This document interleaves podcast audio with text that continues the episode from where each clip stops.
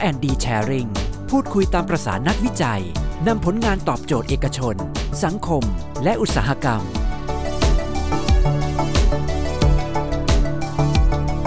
สวัสดีครับ ผู้ฟังทุกท่านที่รับชมผ่านช่องทาง Facebook Fanpage NASA สวทช นะครับ รวมถึงผู้ฟังผ่านการถ่ายทอดเสียงไปยัง Clubhouse s i z e n ห้อง R&D Sharing นะครับ ก่อนอื่นผมขอแนะนำตัวเองก่อนนะครับ ผมชื่อเล็กสัญชัยคูบูลเป็นนักวิจัยจากศูนย์นาโนเทคโนโลยีแห่งชาตินะครับ วันนี้รับหน้าที่เป็นผู้ดำเนินรายการนะครับ แล้วก็วันนี้ไม่ได้มีแค่ผมเพียงคนเดียวครับ สวัสดีครับท่านผู้ฟังแล้วก็ท่านผู้ชมทางบ้านนะครับ ผมชื่อปรัชญาบุญขวัญนนะครับ หรือจะเรียกผมว่าอาร์มก็ได้นะครับ ผมเป็นนักวิจัยจากศูนย์เทคโนโลยีอิเล็กทรอนิกส์และคอมพิวเตอร์แห่งชาตินะครับก่อนก่อนอื่นเลยนะครับ ต้องขอบอกก่อนนะครับว่ารายการ R&D Sharing ครั้งนี้นะครับ จัดขึ้นเพื่อเป็นช่องทางในการบอกเล่า พูดคุย แล้วก็ร่วมแลกเปลี่ยนเรียนรู้ เปลี่ยนมุมมองความคิดเรื่องราว แล้วก็ประเด็นต่างๆ ที่เป็นเป็นกระแสสังคม และมีความน่าสนใจเป็นประโยชน์ อัดแน่นไปด้วยสาระความรู้เรื่องราวต่างๆ ของงานวิจัยที่สวทช ได้เข้าไปเป็นส่วนหนึ่งในการสนับสนุนแล้วก็ช่วยเหลือให้กับภาคส่วนต่างๆ ตามคอนเซปที่ว่า นักวิจัยไทยทำเรามีคำตอบให้คุณเสมอครับ ใช่แล้วครับพี่อามและกิจกรรมดีๆ อย่างนี้นะครับ R&D Sharing เราจะจัดกันทุกวันพุธนะครับ เวลา 10.30อ่า10นาฬิกา30 นาที จนถึง 11นาฬิกา15 นาทีนะครับ ผ่าน 2 ช่องทางที่ผมได้แจ้งไปแล้วนั้นก็คือ Face เอ่อ Facebook Fanpage นะครับ NASA สวทช และสัญญาณเสียงถูกถ่ายทอดไปยัง Clubhouse s i z e n นะครับ ในช่องทางของในห้อง R&D Sharing นะครับ ซึ่งก็หวังเป็นอย่างยิ่งว่าจะสามารถที่จะรับฟังกันได้หลากหลายช่องทางเลยทีเดียวนะครับ ในส่วนของท่านที่พลาดนะครับในการชมสดๆนะครับ ทางเรานะครับได้มีช่องทางที่จะสามารถที่จะเข้ารับฟังย้อนหลังได้นะครับ ผ่านทาง NASDA Podcast นะครับ แล้วก็ยังมีอีกช่องทางหนึ่งก็คือจะเป็นในส่วนของ NASDA YouTube Channel นะครับ ก็ในส่วนที่เรา ได้กล่าวถึงนะครับ NASA Sharing จะมีการนำประเด็นสำคัญสำคัญนะครับที่มีผลกระทบนะครับที่เป็นกระแส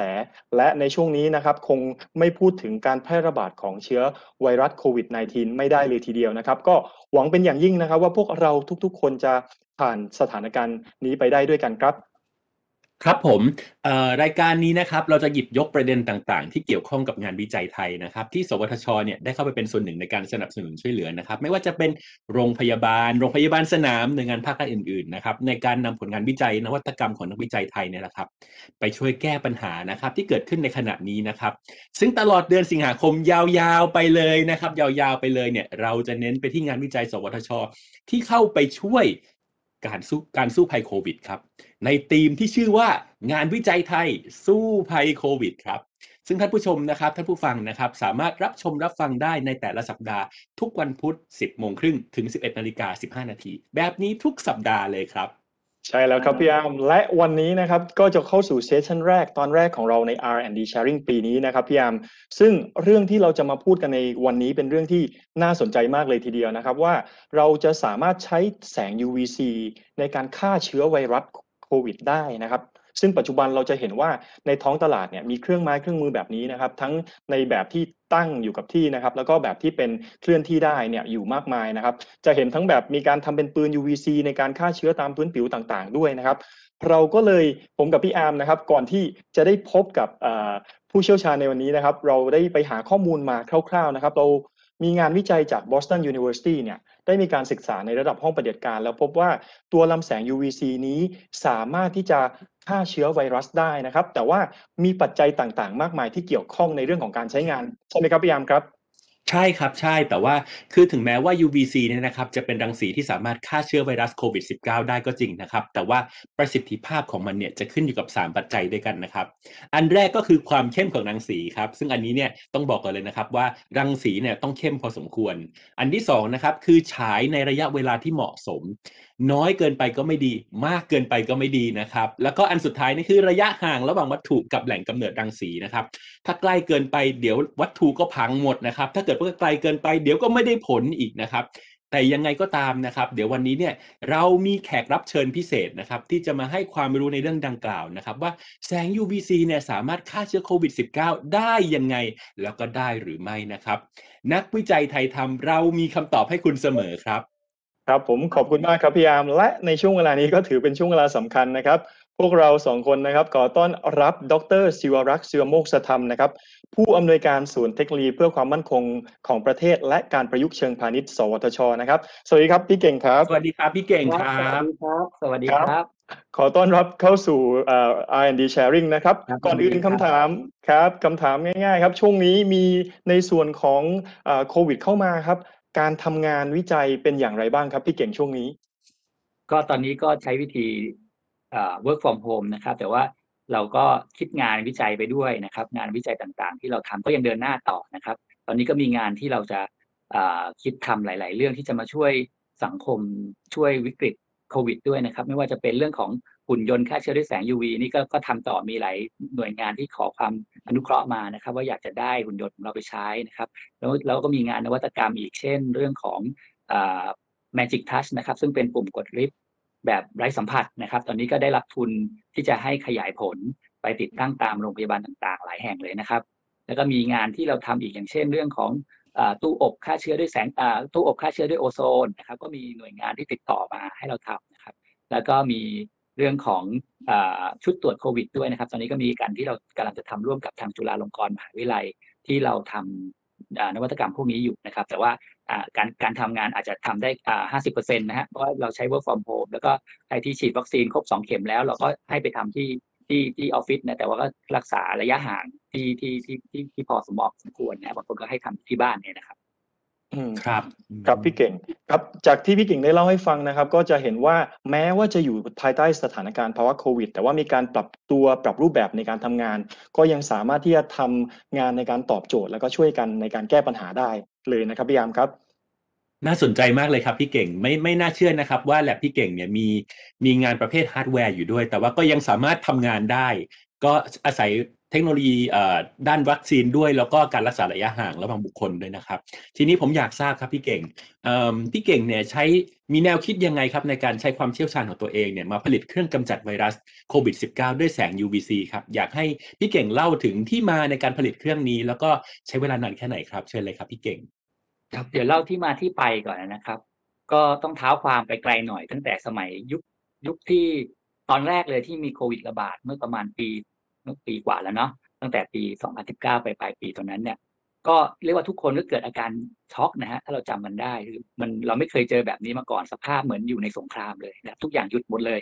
นะครับแม้กระทั่งเรื่องของพอพอเราต้องการฆ่าเชื้อโรคกันเนี่ยเรามีความต้องการว่าเอ้ยเราจะหาแอลกอฮอล์เราจะหาน้ำยาฆ่าเชื้อมาฆ่าเชื้อโรคต่างๆ ปรากฏขาดตลาดนะถ้าเรากระจับกันได้แอลกอฮอล์ขาดตลาจริดงครับ ทุกอย่างขาดตลาดคือทุกคนช็อกหมดอะคือเราไม่เคยเจอสถานการณ์แบบนี้นะครับ ทีนี้พอด้วยความเป็นนักวิจัยนะครับ คือผมก็เป็นแล้วก็ทีมงานนะครับ ทุกคนก็มีความเรียกว่าชอบทำงานเพื่อสังคมอยู่แล้วนะครับ ก็คิดว่า เออเราจะทำอะไรเพื่อสังคมกันดี ตรงนี้ช่วยช่วยออกมาช่วย จะเห็นว่าถ้าถ้าเราจำกันได้นะ สมัยนั้นเนี่ย แต่ละคนก็ออกหลาย ๆ ทุกคนช่วยกันเป็นเป็นสภาพที่น่ารักมากนะครับอืมคนไทยเราพยายามช่วยกันคนละไม้คนละมือใครคิดทำอะไรได้ พยายามพยายามคิดกันออกมาทำข้าวกล่องมาแจกทำอะไรต่าง ๆ เราก็ในในฐานะนักวิจัยเราก็บอก เอ๊ะเราทำอะไรที่มาช่วยสถานการณ์แบ่งแบ่งแบ่งแบ่งแบ่งเขาเรียกบรรเทาสถานการณ์ตอนนี้ได้หรือเปล่านะครับครับก็ไปคิดถึงว่าไอ้เรื่องน้ำยาฆ่าเชื้อเนี่ยมันมันมีอะไรที่มาทดแทนได้ไหมแอลกอฮอล์ต่างๆ เนี่ยใช้แล้วเออให้มันให้มันมีเอ่อมีมีเรียกว่าประสิทธิประสิทธิผลที่จะไปกันเป็นการฆ่าเชื้อ แต่ว่ามันไม่สิ้นเปลืองเหมือนการใช้แอลกอฮอล์ที่มันหมดไปนะครับ ก็เลยไปทำการวิจัย research นะครับ ส่วนตัวเราผมจบมาทาง wireless นะครับ เรื่องของแสงเรื่องอะไรต่างๆเนี่ยมันก็เป็น electromagnetic มันก็เป็นส่วนความเชี่ยวชาญที่ผมก็จบมาทางนี้นะครับก็ไปศึกษาดูว่าเอ๊ะเรื่องของการที่ใช้ไอ้พวกคลื่นแมกเนติกพวกนี้มาฆ่าเชื้อโรคได้นะฮะโดยใช้ลำแสง UV UV นะครับก็ไปทำการศึกษาหาข้อมูลตามแหล่งต่างๆเนี่ยก็พบว่าถ้าเราใช้พวก UVC นะครับ ซึ่งเป็นความถี่ประมาณ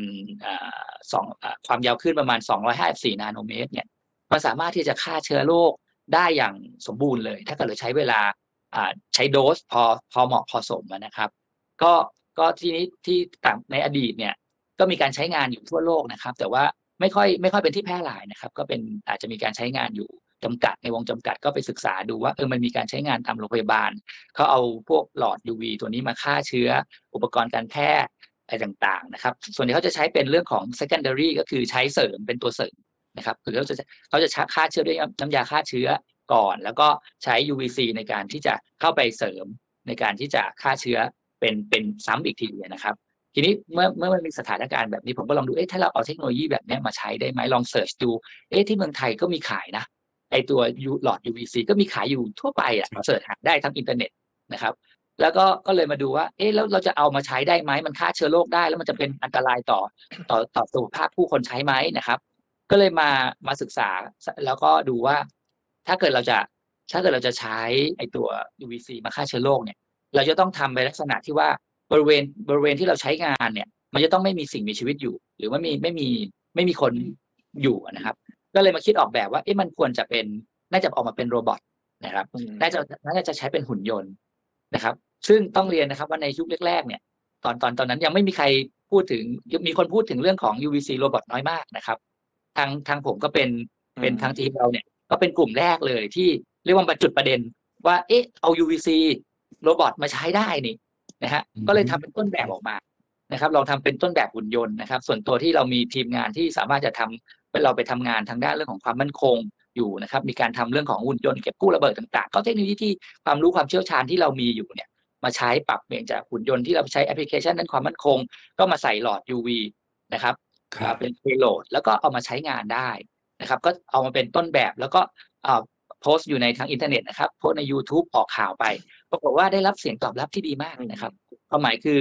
คือเราก็เราไม่คิดจะขายหรืออะไรนะครับ เราคิดจะออกทำออกมาเพื่อที่จะช่วยช่วยสถานการณ์ เป็นคนจุดประเด็น จากนั้นก็มีคนที่เรียกว่านักวิจัยทั่วทั่วประเทศเลยเนี่ยจุดประเด็นกันมาว่าเออมันใช้ได้ก็เอาไปออกแบบดีไซน์กันมาต่าง ๆ นานา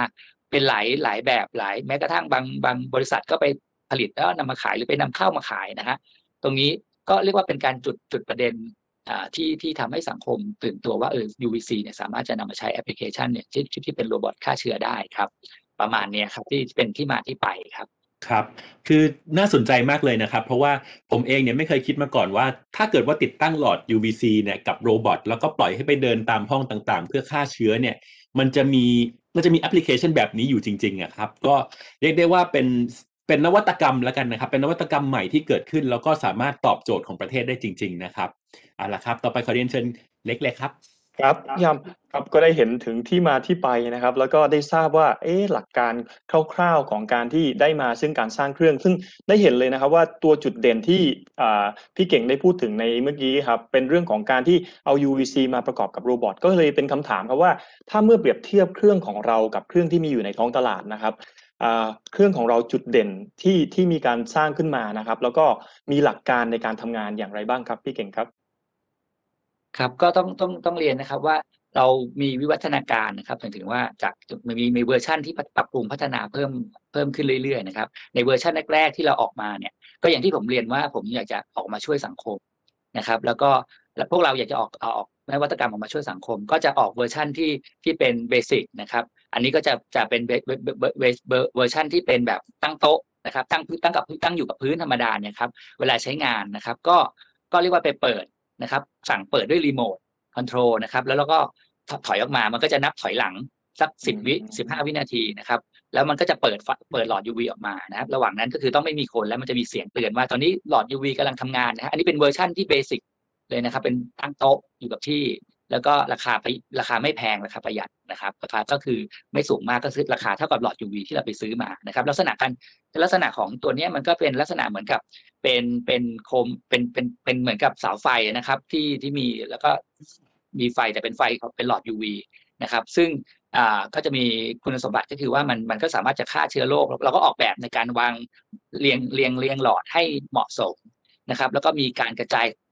ใช้ใช้ซิมูเลชันนะครับใช้โปรแกรมในการคำนวณดูว่าวางหลอดตำแหน่งไหนบ้างเนี่ยมันจะทำให้การกระจายแสงนั้นสูงสุดนะครับไปรอบทิศทางนะครับแล้วก็เราคำนึงถึงเรื่องของความสวยงามด้วยนะครับนั้นคือคือคือก็พยายามจะ balance ในส่วนของความสวยงามความต่างๆนะครับแล้วก็เรื่องของความปลอดภัยก็จะมีเรื่องของเสียงเตือน เรื่องของเซ็นเซอร์ที่จะมาตรวจว่าถ้ามีคนเข้ามาอยู่ใกล้ๆเนี่ยมันก็จะเอ่อ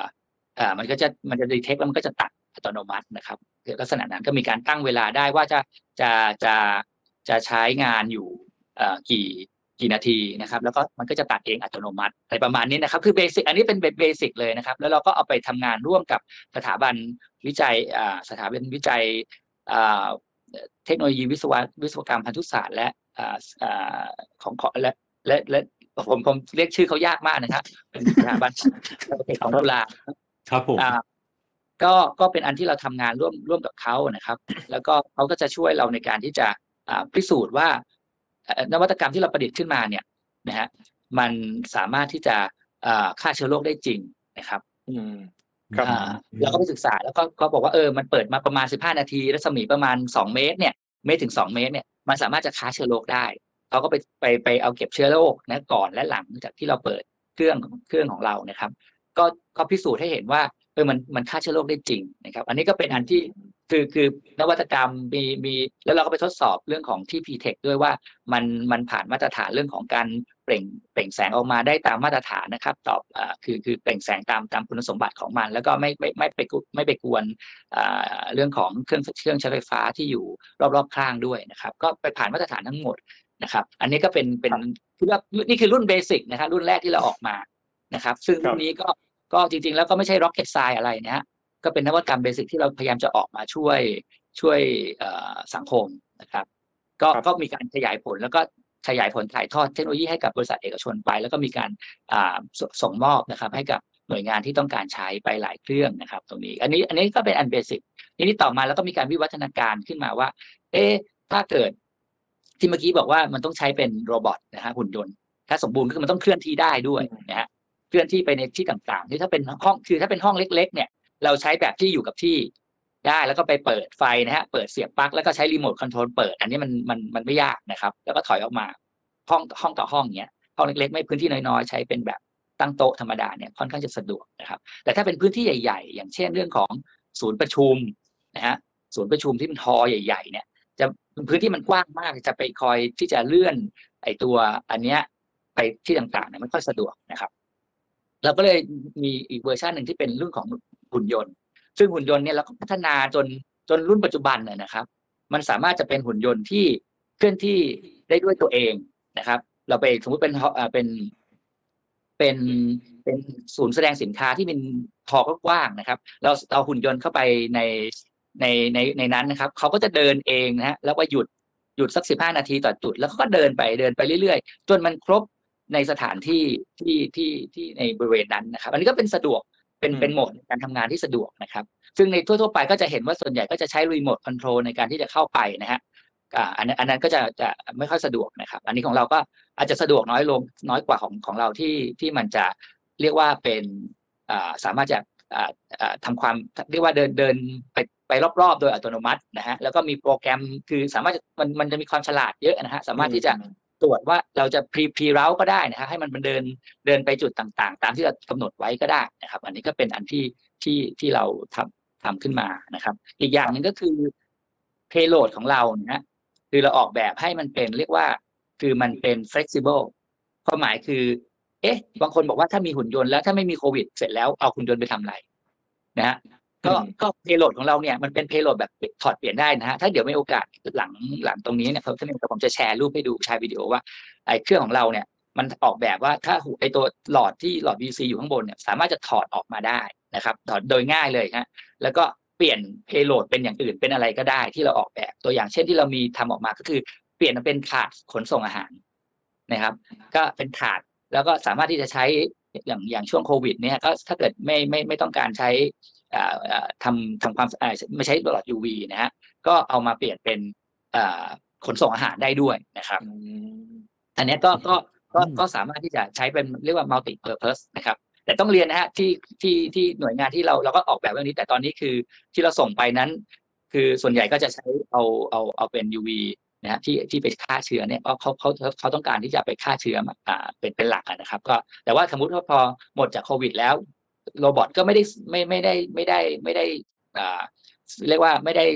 ศูนย์เปล่านะครับ สามารถจะเปลี่ยน payload ไปทำแอปพลิเคชันอื่น ๆ ได้อีกอีกหลายอย่างเลยนะครับครับพี่เก่งประมาณนี้ครับเพราะข้อเด่นของเราก็จะเป็นประมาณนี้ครับ น่าสนใจมากเลยทีเดียวนะครับ มีการมองในส่วนของ user ที่ใช้นะครับผู้ใช้ต่างกลุ่มนะครับ มีการมองในส่วนของการจัดทำมาตรฐานต่างๆ ที่เกี่ยวข้องนะครับ แล้วก็ร่วมมือกับพันธมิตรนะครับ ซึ่งพอฟังจากที่พี่เก่งพูดปั๊บทำให้ผมนึกถึงตัวของหุ่นยนต์ดูดฝุ่นครับ ต่อไปผมไม่แน่ใจว่าจะมีผลิตภัณฑ์ลักษณะนี้ที่คล้าย ๆ กับตามบ้าน แต่เป็นลักษณะของแทนที่เราจะดูดฝุ่น จะเป็นหุ่นยนต์ฆ่าเชื้อนะครับ เหมือนกับเอาโมเดลแรกที่ตั้งพื้นมา แล้วก็บวกกับอันที่ไปลองใช้ในคล้าย ๆ กับงานแสดงสินค้าขึ้นมาก็ฟังแล้วแบบน่าสนใจมากๆเลยครับ น่าสนใจมากเลยครับพี่เก่งคือตอนนี้เนี่ยครับผมก็เห็นภาพไปคล้ายๆกับที่เล็กเขาบรรยายนะครับก็คือเป็นหุ่นยนต์เล็ก ๆ แล้วก็เป็นแกดเจิตวิ่งไปวิ่งมาในบ้านแล้วก็ฆ่าเชื้อ แล้วก็ผมเห็นภาพเป็นอุปกรณ์ที่ตั้งโต๊ะ แล้วก็สามารถเอามาใช้ได้ ทีนี้เนี่ยครับผมก็เลยสงสัยว่าตอนนี้เนี่ยอุปกรณ์ที่พี่เก่งได้ประดิษฐ์ขึ้นมาเยอะแยะไปหมดเลยเนี่ยครับ ได้ถูกนำไปใช้ แล้วก็ตอนนี้เนี่ยพี่เก่งได้พูดถึงบ้างนะครับ ว่าเอาไปใช้ที่ไหนบ้าง ทีนี้ผมก็เลยอยากรู้ว่า พอเอาไปใช้ในแต่ละที่เนี่ยครับได้ฟีดแบ็กกลับมาเป็นยังไงบ้างครับ ครับก็เดี๋ยวก็ก็ขออนุญาตนะฮะก็คือจริงๆเรามีการส่งมอบเครื่องไปทั้งหมดนะฮะประมาณ 15 เครื่องแล้วนะครับ ตอนคนี้รับที่มีการไปส่งคืออย่างเช่น ไปส่วนใหญ่ก็จะเป็นโรงพยาบาลนะครับ ที่เขาขอความอนุเคราะห์มานะครับ คือคือคือ อย่างเช่นโรงพยาบาลระยองตอนนั้นเราลอกแรก ๆเลยนะฮะที่เกิดที่ระยองเขาขอความอนุเคราะห์มา แล้วก็ส่งเครื่องไป คือก็เป็นเครื่องต้นแบบอะนะครับที่ที่เราผลิตขึ้นมานะครับ ทีนี้เราเอาไว้ที่ที่ที่ออฟฟิศเราเนี่ยมันก็ไม่มีประโยชน์นะครับงั้นก็คิดว่าส่งไปให้ทางทางผู้ใช้งานใช้งานเนี่ยเขาจะได้ประโยชน์มากกว่านะครับ อันนั้นก็จะเป็นอันอันที่เราส่งไปที่โรงพยาบาลระยอง มีโรงพยาบาลโรงโรงพยาบาลสมุทรสาครนะฮะแล้วก็มีที่โรงพยาบาลจุฬาแล้วก็โรงพยาบาลธรรมศาสตร์นะครับ ที่ที่หลักๆ แล้วก็มีโรงพยาบาลสนามที่ตอนนี้ที่สวทช เรามีโรงพยาบาลสนามด้วยเนี่ยก็ใช้ใช้ใช้ตัวเจิมไซเบอร์เราอยู่นะครับส่วนใหญ่แต่ละที่ก็จะส่งไปประมาณสองเครื่องนะครับ ที่ที่ส่งไปนะครับ เป็นเป็นแบบสเตชันบ้างเป็นแบบหุ่นยนต์บ้างนะครับ ที่ที่ส่งส่งกระจัดกระจายไปนะครับ แล้วก็จะมีที่เราส่งมอบให้กับของทางศูนย์ประชุมแห่งชาติศิริกิตไม่ใช่ครับศูนย์ประชุม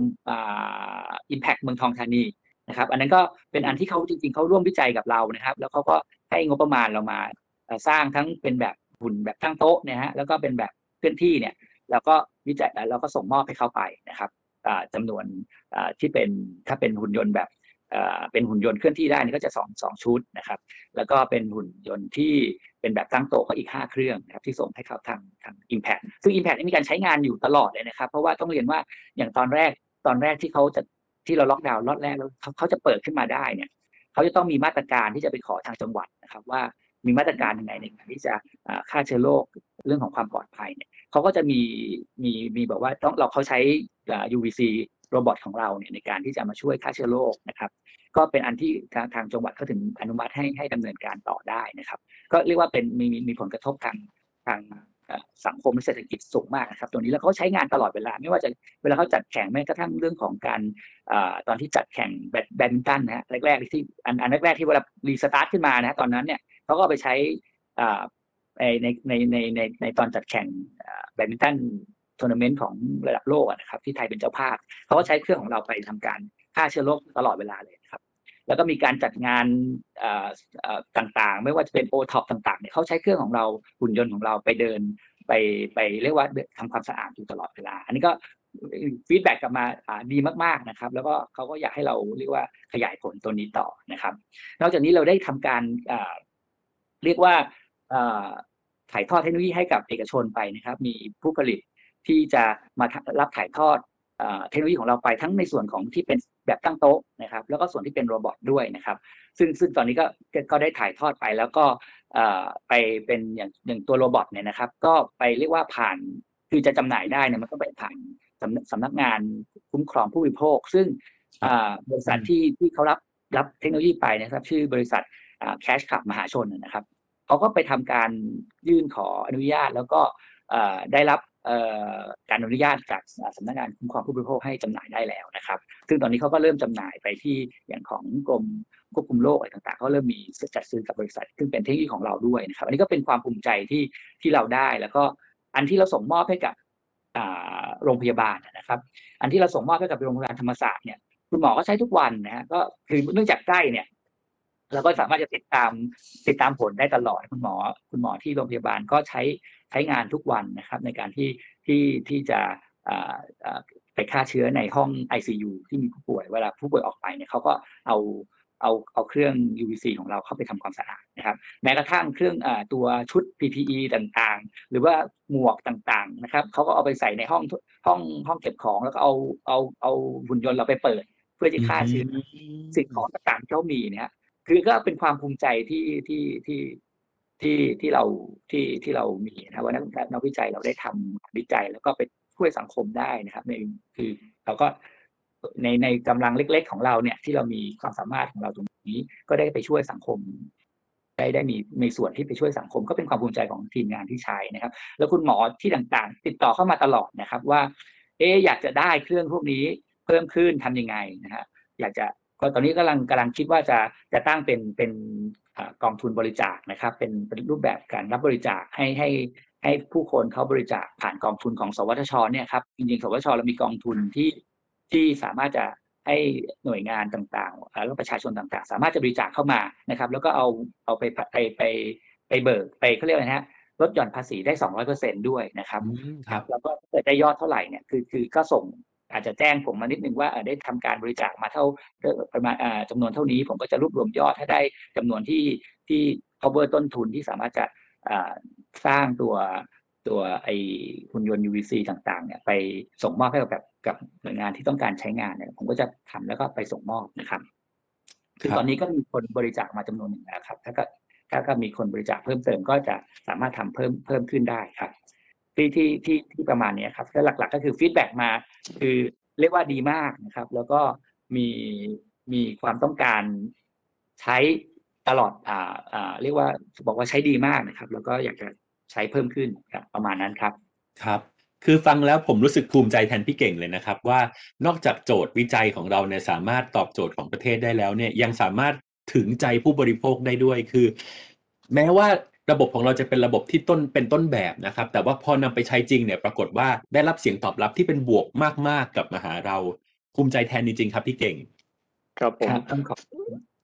ฟังแล้วดีใจภูมิใจแทนมาก ๆ เลยนะครับ แล้วก็ดีใจแทนที่โรงพยาบาลและหลาย ๆ สถานที่ที่ได้มีโอกาสนำเครื่องเหล่านี้ไปใช้ในการแก้ปัญหาในภาวะเช่นนี้นะครับ เอาละครับก่อนที่จะเข้าสู่คำถามถัดไป ซึ่งเป็นคำถามที่สำคัญมาก ๆ ในวันนี้นะครับ ท่านที่รับชมนะครับผ่าน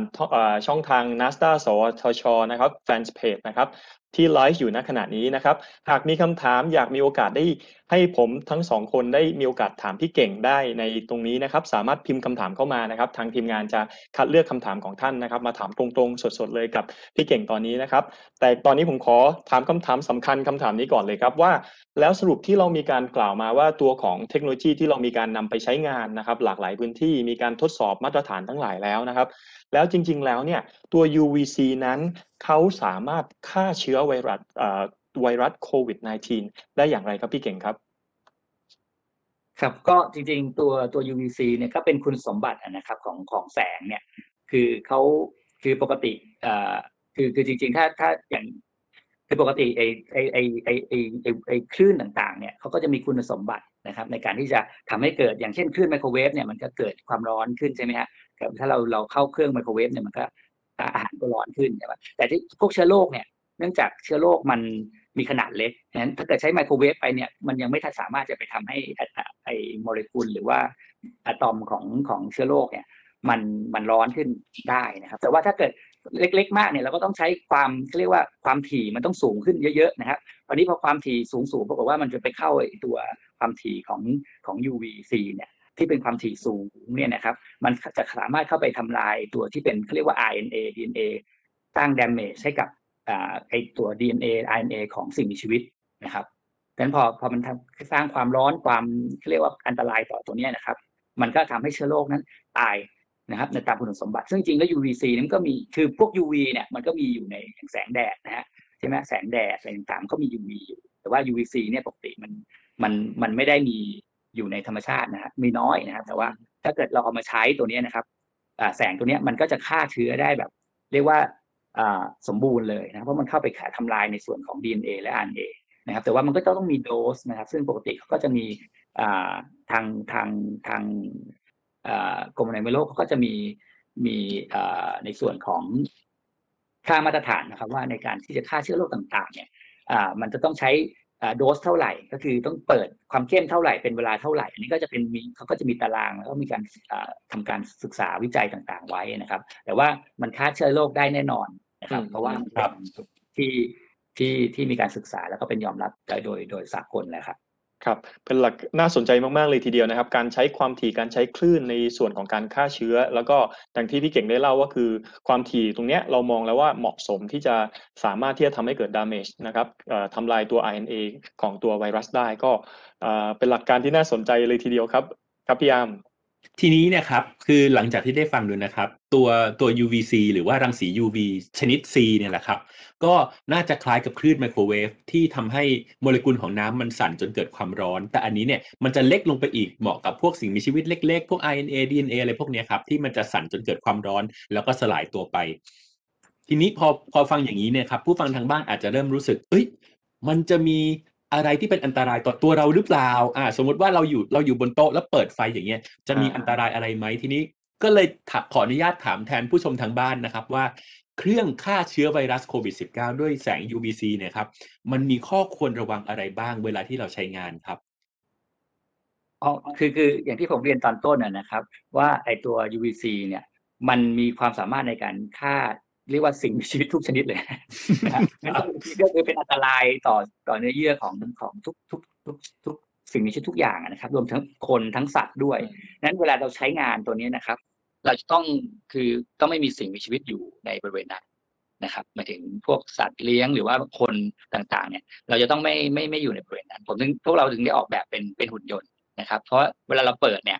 มันจะต้องไม่มีคนอยู่ตรงนั้น นะครับแล้วก็มีกลไกในการที่ถ้ามีคนเข้ามาใกล้มันจะต้องดับด้วยตัวเองอะไรต่างๆนะครับ อันนี้ก็เป็นเป็นเป็นเป็นพื้นฐานทั่วไปฉะนั้นการใช้งานที่เราจะไปซื้อมาบางทีเห็นตามโฆษณา อันนี้ก็ต้องระวังนะครับ บางอันบางคนบอกไปซื้อมาแล้วว่าเปิด ถือเปิด อันนี้อันนี้อันตรายมากๆนะครับ ไม่สามารถคือคือเวลาเราใช้งานเนี่ย จะต้องไม่ไม่มีเรียกว่าไม่มีสิ่งอยู่ในนั้นนะครับ แล้วก็คือคือต้องยกโดยโดยเฉพาะอย่างยิ่งนะฮะดวงตาเนี่ยสำคัญมาก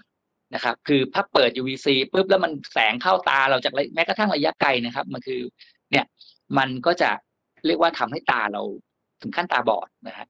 ในคือคือคือหรือตาบอดเป็นมะเร็งต่างๆ ถ้าเจอเจอพวกตรงนี้เข้าไปก็จะอาจจะเป็นมะมะเร็งได้นะครับ ถ้ารับแสงพวกนี้เข้าไปงั้น เวลาที่จะเปิดเนี่ยต้องไม่มีคนอยู่นะครับ แต่ข้อข้อข้อข้อที่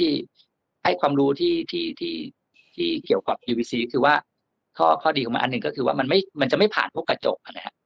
สมมติพวกกระจกพวกแสงมันจะไม่ผ่าน แสง UVC อะมันมันมันจะไม่สามารถจะทะลุผ่านมาได้นะครับครับฉะนั้นฉะนั้นถ้าเกิดปกติเอ่อเวลาเราใช้งาน ถ้าเกิดมันเราอยู่หลังกระจกนะฮะกระจกที่มันกรอง UVC เนี่ย มันก็มันก็จะจะแสงมันก็จะมาไม่ถึงเรานะครับ อันนั้นอันนั้นก็จะเป็นอันที่ที่ที่ที่สามารถจะป้องกันเราได้ระดับหนึ่งนะครับ หรือแม้กระทั่งการใช้งานก็ก็ต้องเข้าใจนะครับทั้งนั้นแล้วถ้าเรารู้ตัวเนี้ยนะฮะถ้าเราไปเปิด UVC แล้วปรากฏว่าสมมุติเรามีโต๊ะกระจกนะฮะเราเปิดไว้บนโต๊ะกระจก แต่ว่ากะว่าแสงมันใต้โต๊ะกระจกมันจะไปทำลายทำทำทำความสะอาดเชื้อโรคด้วยเนี่ย อันนี้อันนี้จะจะจะไอ UVC จะไม่สามารถทะลุผ่านกระจกลงไปทำความสะอาดเชื้อโรคบริเวณใต้พื้นกระจกได้นะครับ เพราะว่าพอเจอกระจกปุ๊บมันไม่สามารถจะทะลุผ่านได้ พวกนี้นะครับ พวกกระจกพวกพวกพลาสติกอะคริลิกอะไรต่างๆนะแต่กระจกเนี่ยมันจะไม่ผ่านเลยนะครับบางอย่างมันก็จะผ่านบางส่วนนะครับ หรือว่ากระจกมันก็ผ่านที่มันน้อยมาก มันตัดเกือบหมดนะครับ ประมาณนั้นนะครับ ครับ แล้วเปิดเครื่องเอ่อปกติเปิดเครื่องใช้เวลานานไหมครับ กว่าที่จะสามารถฆ่าเชื้อโรคในบริเวณหนึ่งได้นะครับ คือที่เราทำการทดสอบนะครับ คือก็ขึ้นอยู่กับโดสจำนวนหลอดต่างครับๆผมคือแต่ละยี่ห้อมันก็จะไม่เหมือนกันนะครับ แต่ส่วนของเราที่เราใช้เราใช้เราใช้หลอดประมาณ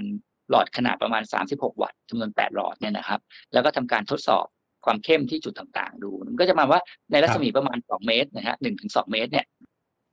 เปิดสักประมาณ15ถึง30นาทีนะครับถ้าเกิดได้รับแสงโดยตรงนะครับจุดที่ได้รับแสงโดยตรงเนี่ย มันก็สามารถที่จะฆ่าเชื้อโรคได้นะครับ ประมาณนั้นก็ประมาณ15ถึงถึงสามอ่าสิบอย่างเครื่องของเรานะฮะจะใช้ประมาณจุดหนึ่งต่อจุดเนี่ยก็ประมาณสิบห้าถึงสามสิบนาทีนะครับคือก็ประมาณอย่างที่เมื่อกี้ทางทางเอ่อทางเอ่อเล็กนะฮะ ทางดรเล็กบอกว่ามันถ้าใช้เยอะเกินไปมันก็ไม่ดี ใช้น้อยเกินไปก็เจ้าก็ฆ่าเชื้อโรคไม่ได้ใช้เยอะเกินไปเนี่ยมันก็ทำให้เกิดอาจจะเกิดความเอ่อเสียหายต่อต่อสิ่งของที่อยู่รอบข้างนะครับ เพราะว่าปกติสิ่งของเนี่ยมันก็มีความทน มันก็เหมือนกันไปตากแดดนะฮะถ้าเราสังเกตเนี่ยครับสิ่งของที่เราของของของใช้ต่างๆ ถ้าเราไปตากแดดนะครับ มันเสื่อมงั้น UV จริง ๆ UVC มันก็เป็น UV คล้ายๆกับที่อยู่ในแสงแดดนะครับ ฉะนั้นมันก็ จะมีคุณสมบัติคล้ายๆ กันก็คือจะมันมันจะเกิดทำสามารถจะทำให้ของใช้ต่างๆในเสื่อมออกมาได้ มีการดีฟอร์มต่างๆนั้นถ้าเกิดถ้าเกิดเราใช้มากเกินไปโอเวอร์โดสเนี่ยอันนี้มันจะเป็นก็ก็มีมีสิ่งที่ไม่ไม่ควรทำนะครับ ก็ควรจะใช้พอประมาณนะครับ ส่วนใหญ่ก็ส่วนใหญ่ก็ใช้เป็น secondary นะครับ ที่ผมแนะนำคือใช้เป็น secondary ก็คือเราฆ่าเชื้อด้วยน้ำยาอ่า ทั่วไปก่อนนะครับ แบบแบบธรรมดาเนี่ยแหละ แต่ว่าใช้ตัวนี้เป็นตัวเสริมเข้าไปนะครับ ว่าไม่ต้องโอเวอร์โดก็เสริมเข้าไปเพื่อให้เกิดความมั่นใจนะครับเออมันมันจะชอนชัยไปบางจุดอาจจะไม่เจอก็เจอแสง UV ซ้ำเข้าไปด้วย มันก็มันก็เอ่อมั่นใจเพิ่มขึ้นอะไรประมาณนี้นะครับ ครับ ครับผมครับพี่ย้ำจากคำตอบของพี่เก่งน่าจะตอบคำถามจากทางไลฟ์ไปด้วยนะครับ ที่มีการถามเรื่องอันตรายต่อดวงตา และก็ผิวหนังก็น่าจะได้รับคำตอบที่ชัดเจนไปแล้วนะครับ ว่าควรเวลาใช้เครื่องเนี่ยเราก็ควรจะอยู่ห่างๆหรืออย่างน้อยคือเราต้องอยู่หลังกระจกที่สามารถที่จะดูดซับแสงได้นะครับ แล้วก็ตอนนี้น่าจะถึงช่วงเวลาที่เราจะรับคำถามจากทางไลฟ์มากขึ้นนะครับ ดังนั้นขออนุญาตไปที่คำถามถัดไปเลยนะครับ มีคำถามที่ถามว่าแล้วถ้าสมมุติว่าอยาก DIY ครับพี่เก่งอยากลองทำใช้งานเองที่บ้านเนี่ย จะมีขั้นตอนการแนะนำคร่าว ๆอย่างไรบ้าง และมีแหล่งข้อมูลที่สามารถที่จะไปอ่านต่อได้ยังไงบ้างครับพี่เก่ง คือถ้าทำ DIY นะฮะผมส่วนตัวผมไม่แนะนำนะฮะจริงๆแล้ว จริงๆแล้วเรื่องของไอ้ UVC robot เนี่ย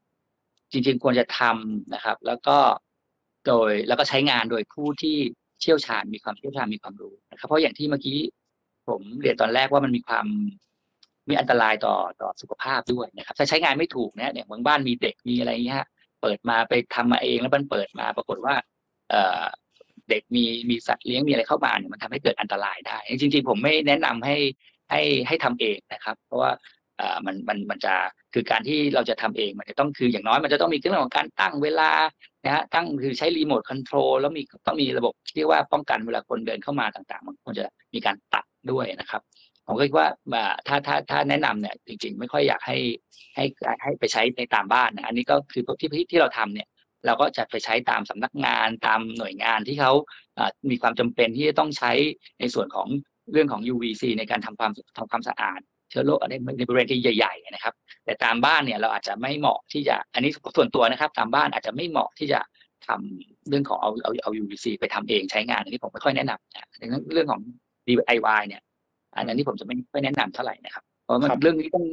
คือมันเป็นความมันต้องมีความปลอดภัยสูงมากนะครับ แล้วถ้าเราทำไม่ดีมันมันความปลอดภัยมันลดลงไป แล้วก็อาจจะเกิดอันตรายได้ครับ ครับ ครับพี่ยามดังนั้นไม่ไม่ไม่แนะนำให้ทำเอง ถ้างั้นมีคำถามต่อมาครับเหมือนเหมือนถามต่อกันเลยว่า แล้วถ้าเช่นนั้นนะครับ ถ้าอยากได้ไว้ใช้ที่บ้านจริง ๆนะครับ จะติดต่อยังไงติดต่ออผู้แทนจำหน่าย ติดต่อสวทช ผ่านช่องทางไหนได้บ้างครับพี่เก่งครับ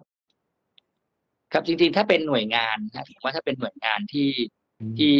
ที่อย่างเมื่อกี้ที่บอกครับเป็นโรงพยาบาลหรือหน่วยงานที่อยากจะใช้พวกนี้นะครับ แล้วก็มีช่างนะครับ มีผู้เชี่ยวชาญ มีมีช่างอาคารมีอะไรที่เขาสามารถจะคือการจะใช้งานตัวนี้จะต้องมีมาอบรมก่อนนะฮะใช้งานต่างๆ ตัวนี้ก็สามารถจะติดต่อมาที่สวทชก็ได้นะครับ ที่ที่ศูนย์ศูนย์ NSC ของเราเนี่ยนะครับ หรือว่า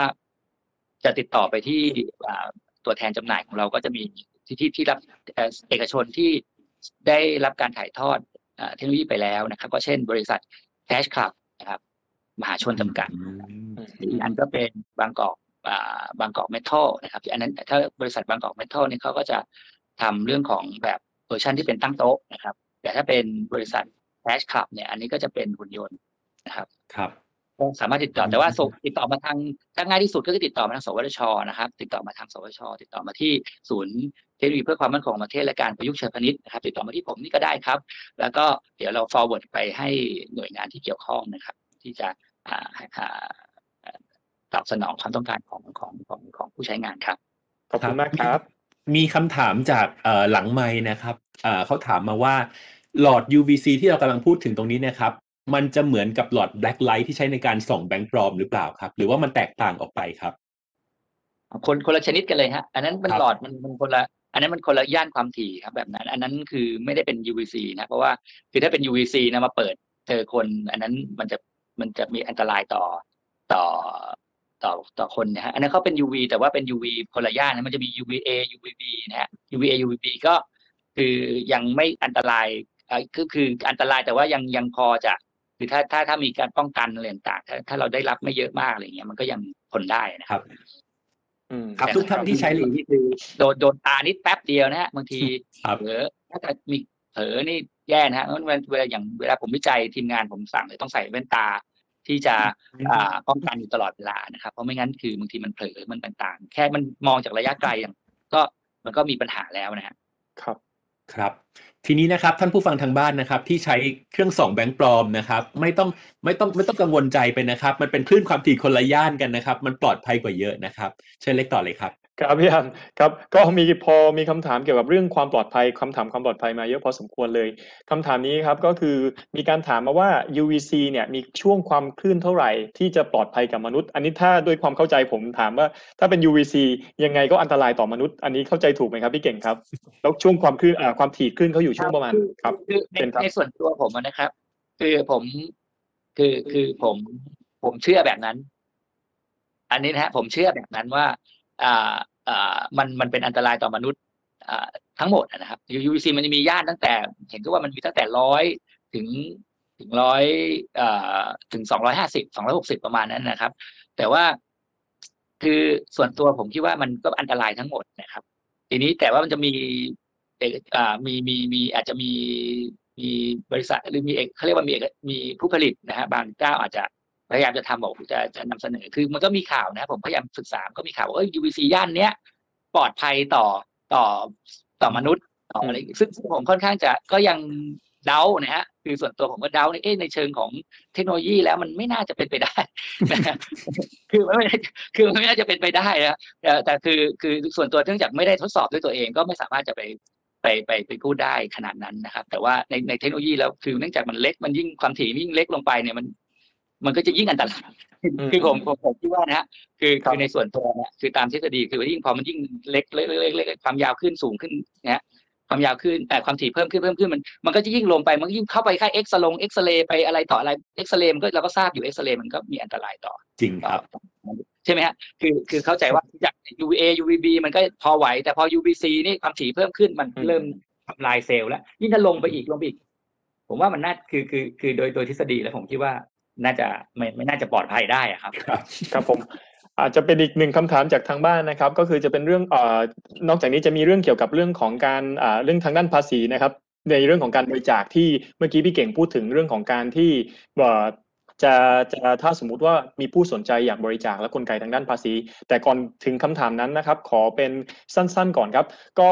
ในเมื่อในมุมของพี่เก่งเนี่ยมองแล้วว่า UVC อันตราย ดังนั้นตัวกระจกครับ ถ้าดังนั้นเราให้เขาทำงานในกระจกแล้วกระจกที่ต้องใช้ต้องเป็นแบบไหนหนาเท่าไหร่กระจกยังไงครับพี่เก่งอ่าเพื่อที่จะให้รู้สึกว่าปลอดภัยได้จริง ๆ เวลาใช้งานครับ คือปกติเวลาใช้งานเนี่ย เราเราไม่ไอ้กระจกนี่ความหมายคือ คือคือปกติ ถ้าเป็นพวกคอนกรีตพวกอะไรพวกนี้มันจะยิ่งยิ่งยิ่งดีนะมันผ่านไม่ได้เลย กระจกก็ก็เป็นส่วนที่คือคือคือก็ต้องดูว่ากระจกมันบางทีกระจก อย่างประตูกระบานเลื่อนประตูกระจกต่างๆบางทีมันมีช่องใช่ไหมระหว่างกระจกมีช่องเนี่ย อันนี้ก็อันตราย อันนี้ถ้าเกิดมันผ่านตรงนั้นมามันก็ไม่ค่อยดี แต่ถ้าเกิดเป็นกระจกแบบเออมันปิดสนิทหมดอะไรเงี้ยนะฮะอันนี้ก็คืออ่ากระจกทั่วไปที่เราเราเราเราใช้งานเนี่ยตามบ้านในที่ที่ที่มีเนี่ย มันก็ก็ก็ลดทอนไปไปไปพอไปไปไประดับหนึ่งฮะก็คือไม่ไม่ไม่ไม่ไม่ไม่ไม่อยู่ในคือ มันก็ลดไปเยอะนะครับ 99.99เปอร์เซ็นต์อะไรต่าง ๆ ที่มันตัดตัดแสงตัวนี้ไปนะครับ แต่ถามถึงขนาดที่ว่าสเปคนะอันนี้พอดีผมไม่มีตัวเลขเดี๋ยว ถ้าพูดต่อไปแล้วมันจะอาจจะผิดพลาดนะครับ แต่ว่าคือโดยโดยถ้าให้ผมแนะนำเนี่ยปกติก็คือเราควรจะอ่าอยู่ออกห่างจากตรงส่วนที่ที่ที่ตรงนั้นนะครับ ไปไกล ๆนะครับ ไปไปไปกระจกก็เป็นกระจกทั่วไปมันก็ก็ก็ตัดได้อยู่นะครับอืมก็ก็คแต่รับว่ามันถ้าดีที่สุดก็คือเป็นพวกคอนกรีตพวกโลหะพวกอะไรที่มันทึบทึบมากๆ ไม่มีแสงผ่าน แต่อันเนี้ยจะดีที่สุดครับครับ มีมีคำถามมาเรื่อยๆเลยครับพี่อาร์มดังนั้นอัดอัดแต่เรื่องนี้เป็นเรื่องสำคัญก็อยากถามให้นะครับ เรื่องของกินครับ ไปช้อปปิ้งครับ ซื้อผักซื้อหมูมาจากตลาด แล้วอยากที่จะให้เหมือนวางสักพัก แล้วก็ให้เขาได้ expose กับตัวของเอ่อตัวของ UVC ครับ พี่เก่งแนะนำยังไงดีครับ เอาเข้าไมโครเวฟ ง่ายกว่ายังใช่ยังอยากครับให้สุกอะครับ ถ้าถ้ายังไม่อยากให้สุกยังแค่ก่อนที่จะเข้าตู้เย็นเพราะว่าบางทีกังวลใช่ไหมครับ อยากที่จะแบบจัดการทั้งถุงก่อน แล้วก็ก่อนที่จะไปล้างหรือจัดการอย่างอื่นนะครับ อันนี้มีคำแนะนำไหมครับ ก็อย่างที่ผมเรียนนะว่าจริงพอใช้ตามบ้านเนี่ย จริง ๆ คือมันก็มีสินค้าที่เขาขายตู้อบ UV เอาไปอะไรอย่างเงี้ยนะฮะอ่า แต่แต่ถ้าให้ผมแนะนำจริง ๆ แล้วเนี่ย ผมคิดว่าอ่าเราไปใส่ใน เราใส่ในไมโครเวฟดีกว่านะครับ เพราะว่าอย่างอย่างที่บอกก็มันถุงพลาสติกอย่างเงี้ย จริง ๆ แล้วเนี่ยอ่าพวกพลาสติกพวกอะไรต่างๆ มันก็มีการความสามารถในการทน UV ได้แตกต่างกัน เราก็ไม่รู้ว่าอ่าที่พลาสติกที่ที่บางบางชนิดเห็นว่าถ้าเกิดโดน UV มันสลายมันอะไรต่าง ๆ นะฮะผมคิดว่าเอ่อถ้าจะแนะนำจริง ๆ เนี่ยอ่าไม่ไม่ไม่แนะนำให้ไปใช้ที่บ้านนะนะนะไม่แนะนำให้ใช้อืมไปทำเองเพราะว่าเรื่องของแสงตัวนี้ อ่ามันก็อย่างที่ผมเรียนคือว่าถ้าถ้ามันไปโดนพลาสติกนะฮะถ้าเราใช้นานเกินไปเนี่ยพลาสติกมันก็เกิดการ deform ต่างๆ ได้ ซึ่งอันนี้มันก็อาจจะมีริสเรื่องของของของความปลอดภัยอยู่ระดับหนึ่งนะครับฉะนั้นเพื่อนที่ผมบอกว่ามันไม่ควรจะโอเวอร์โดสมันนะครับงั้นการไปใช้ตามบ้านผมไม่แนะนำไม่แนะนำอะนะถ้าก็อยากจะทำเรื่องอาหารเข้าเอาออกมาเข้าไมโครเวฟแล้วฮีทให้ร้อนนะฮะตอนนี้ก็ต้องเป็นลักษณะครับทำให้ให้ร้อนให้อุ่นให้ร้อนเนี่ยน่าจะน่าจะปลอดภัยที่สุดนะครับ ครับ ครับพี่ยามครับ เอ่อถ้างั้นขอเป็นคำถามสุดท้ายเลยเกี่ยวกับครับเอ่อก่อนที่จะเข้าไปสู่คำถามด้านภาษีนะครับ ที่เราอ่ารับข้อความจากไลฟ์นะครับ ก็คือการนำ UVC ไปใช้ในเครื่องฟอกอากาศมีความปลอดภัยมากน้อยแค่ไหนครับ คือจริงๆแล้วหลักๆของ UVC เนี่ยก็เอ่อมันมันมันใช้เป็นในการทำความสะอาดพื้นผิวเป็นหลักนะครับ พื้นถ้าถ้าทางค่าเชื้อโรคพื้นผิวเนี่ยมันก็จะจะได้ได้ผลลัพธ์ค่อนข้างจะ ดีนะครับถ้าเราได้ใช้โดสพอประมาณที่ที่ที่ที่เหมาะสมนะครับ แต่พอไปใช้ในเครื่องปรับอากาศเนี่ยต้องไปดูว่า UV UV เนี่ยมันมันโดสมันเป็นอย่างไรนะครับ แล้วก็เอ่อคือถ้าถ้าปกติแล้วเนี่ยโดสมันมันจะต้องใช้เวลาในการที่อากาศจะต้องไปไปผ่านหลอด คือมันขึ้นอยู่กับแอปพลิเคชันด้วยนะครับว่า คือมันก็ช่วยฆ่าเชื้อได้ระดับหนึ่งนะครับ อ่าแต่ว่ามันอาจจะฆ่าเชื้อไม่ไม่ได้ทั้งหมดเพราะว่าเวลาเวลาอากาศมันเคลื่อนที่ไปมันเคลื่อนที่ไปเร็วมาก มันอาจจะยังไม่ทันฆ่าเชื้อให้ตายทั้งหมด